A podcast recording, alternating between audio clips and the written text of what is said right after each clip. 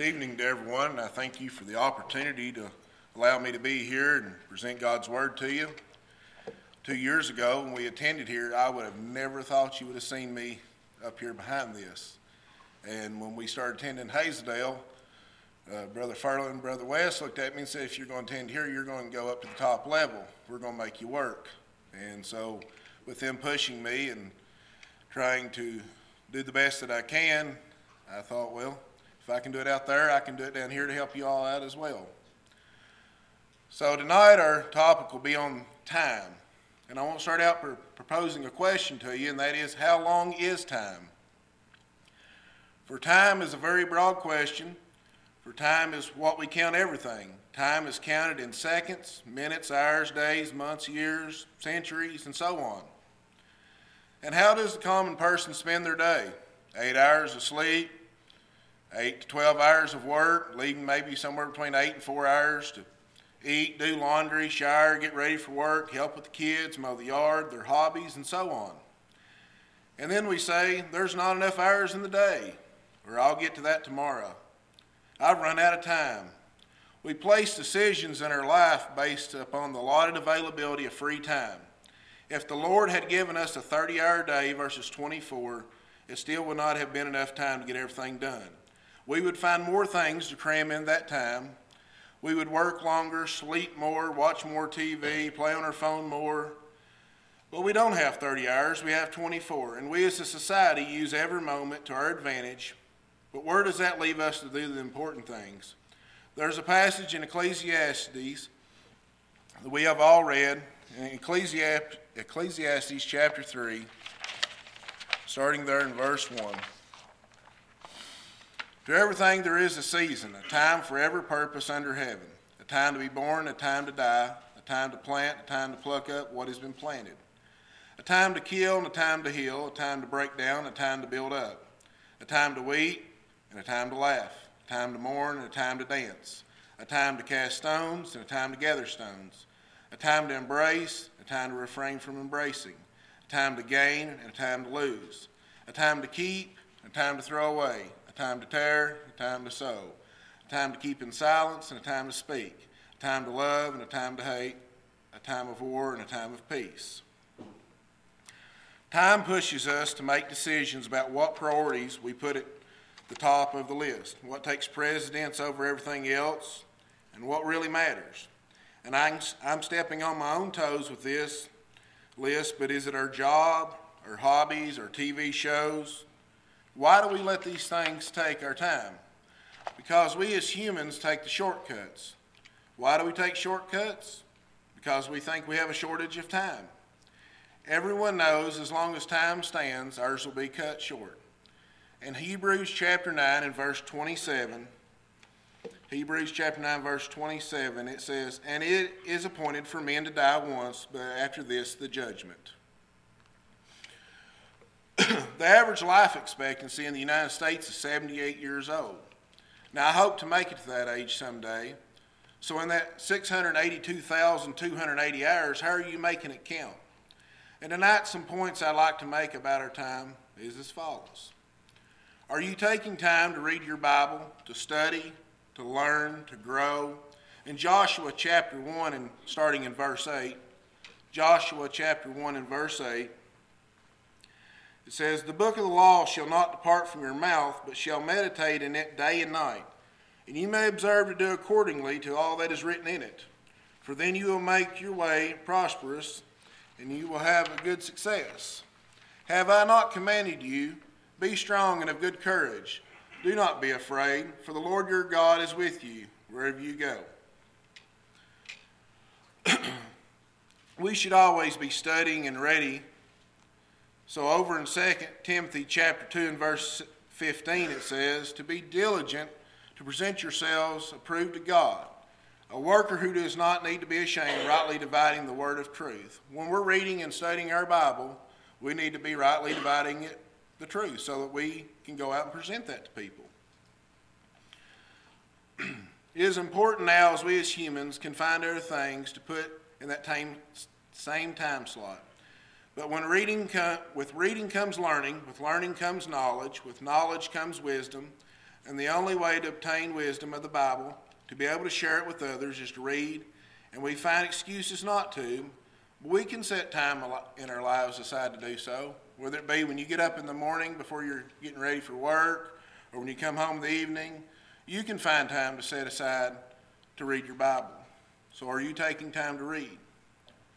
Just like reading, prayer too should have time set aside so that we may be able to focus our minds on godly things. In James chapter 5, starting in verse 15, James chapter 5 and 15. And the prayer of the faith will save the sick, and the Lord will raise him up. And if he has committed sins, he will be forgiven. Confess your trespasses to one another and pray for one another, that you may be healed. The effective, fervent prayer of a righteous man avails much. Elijah was a man with a nature like ours, and he prayed earnestly that it would not rain. And it did not rain on the land for three years and six months. And he prayed again, and the heavens gave rain, and the earth produced its fruits. So it does show that prayer does pay off. You know, when you're driving to work or when you're sitting there reading your Bible in the morning, very easy right then to throw in a prayer. Or if you're at your desk at work or driving in your car or on your tractor or mowing your yard, you can always have time to throw in a prayer. Not a, a prayer doesn't have to be a long, lengthy amount of words. It can be just simple as thank you, Lord, for letting me get through this day. Or, or you come up on a wreck and you see somebody who's injured, you know, please, Lord, be with that person. So, are you taking time to pray? Take time to set examples. Teach your kids, your grandkids the right way of life. Be a shining light, just like we always talk about. In Matthew chapter 5 and verse 5, Matthew chapter 5 and verse 16.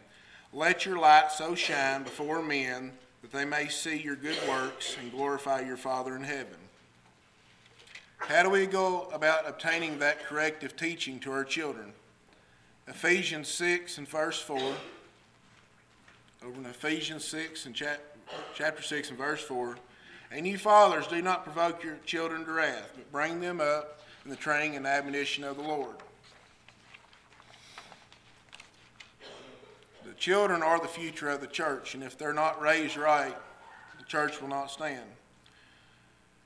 If we're focusing more on ball games than we do our children knowing their Bible verses, if we focus more on our kids getting a straight A than we do teaching them about moral standards, or if we worry more about our kids getting into a good college than teaching them a work ethic, we wonder why our country is in the shape it's in. It's because the time was not spent correctly, and until we as a nation start spending our time correctly, we too shall fall like Sodom and Gomorrah. Today was Mother's Day, and everybody more than likely spent time with their mothers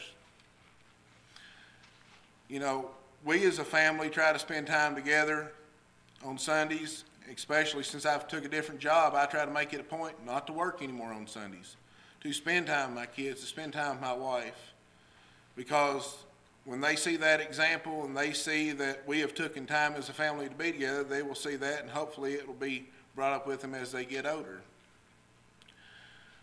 It's a priceless, priceless time when you spend that time with your kids and your grandkids. Be that bright and shining example, not only for our kids, but everyone we meet. We as Christians should not have to say we are Christians. Our examples, our ways of life should show that we are. Are you telling people that you're a Christian or they already know? We should walk the walk. Living life is a pattern of repetitive events. We get up, we go to work, we come home, we go to sleep. When we're at our places of work, how are we setting our examples? Are we two faced? Are we, are we spreading God's word? Are we showing our beacon of light in the community? Are we setting that standard? In Hebrews chapter 13 and verse 8, Hebrews chapter 13 and verse 8, Jesus Christ is the same yesterday, today, and forever. Should we be living that way, the same today as we are tomorrow? Christ is always the same, so we should be this way also. In Ephesians chapter 6 and verse 10, Finally, my brethren, be strong in the Lord and in the power of his might. Put on the whole armor of God, that you may be able to stand against the wiles of the devil. When we're studying and reading and setting that example, leaning on each other, that'll keep that devil away. That'll keep you on the straight and narrow. Philippians chapter 4 and verse 13 says, I can do all things through Christ who strengthens me. Are you taking time to visit the sick, make a meal for someone, or just call someone to see how their day is going? In today's technological minded world, are you sending a text or an email to someone to invite them to services? When's the last time you wrote a handwritten letter to someone to encourage them? When is the last time you helped your neighbor get his ox out of the ditch? We just don't take time for the right things. We create other things that require less effort and more convenient circumstances. Is it easier for us to play on our phone or pick it up and call somebody? Is it easier to turn on the TV or pick up our Bible and read it? Is it easier to dream and think on the issues of the day or take time to pray? We should set time in our life for God. He took time in Genesis to create the world. He created it all. He took time to send His Son to the world to live and die for us. Let's give Him some of our time back. And my final thought as we're gathered here tonight if we're reading and praying and showing example and walking the walk, are you taking time to grow spiritually? Spiritual growth takes time, it takes patience, it takes control, but most of all, it takes faith. What happens when you're not growing? You're falling backwards. Why did you fall backwards? Because your time was not focused on the right things, it was focused on other priorities. But when you're on track, your friends and your family and your life is on track, and you're in that tight knit group of Christians together, you'll stay on track. This evening, we have thought on time and how we should work on managing our time better and on how our priorities of time should be set in order. But when we are thinking on these things, I like us to keep this passage in mind. Over in Philippians chapter 4 and verse 8. Philippians chapter 4 and verse 8. Finally, brethren, whatever things are true, whatever things are noble, whatever things are just, whatever things are pure, whatever things are lovely, whatever things are of good report, if there's any virtue, if there's anything praiseworthy, meditate on these things. We should always keep that in the back of our mind of how we want to live our life and, and how we want to keep our priorities on track. But the most important time you'll ever spend in your life is obeying the gospel. It's been decade and a half, at least for me now, and I don't regret it. Um, you know, it's it's a very simple process in order to do. You know, everybody here tonight has heard the word. It's not been a very long sermon because I've tried to keep it short so you have a few more minutes of time to do things that would benefit your life better. But God tells us that we need to hear the word and believe on that word, confess our sins, repent and turn from them no more, be baptized. And we're all going to get caught in our time struggles and we're going to do things that's going to pull us back into the world. That's what repentance and prayer is for. So I appreciate you giving me the opportunity to stand before you tonight. If you have anything that you need to do to make corrections in your life, come forward as we stand and sing.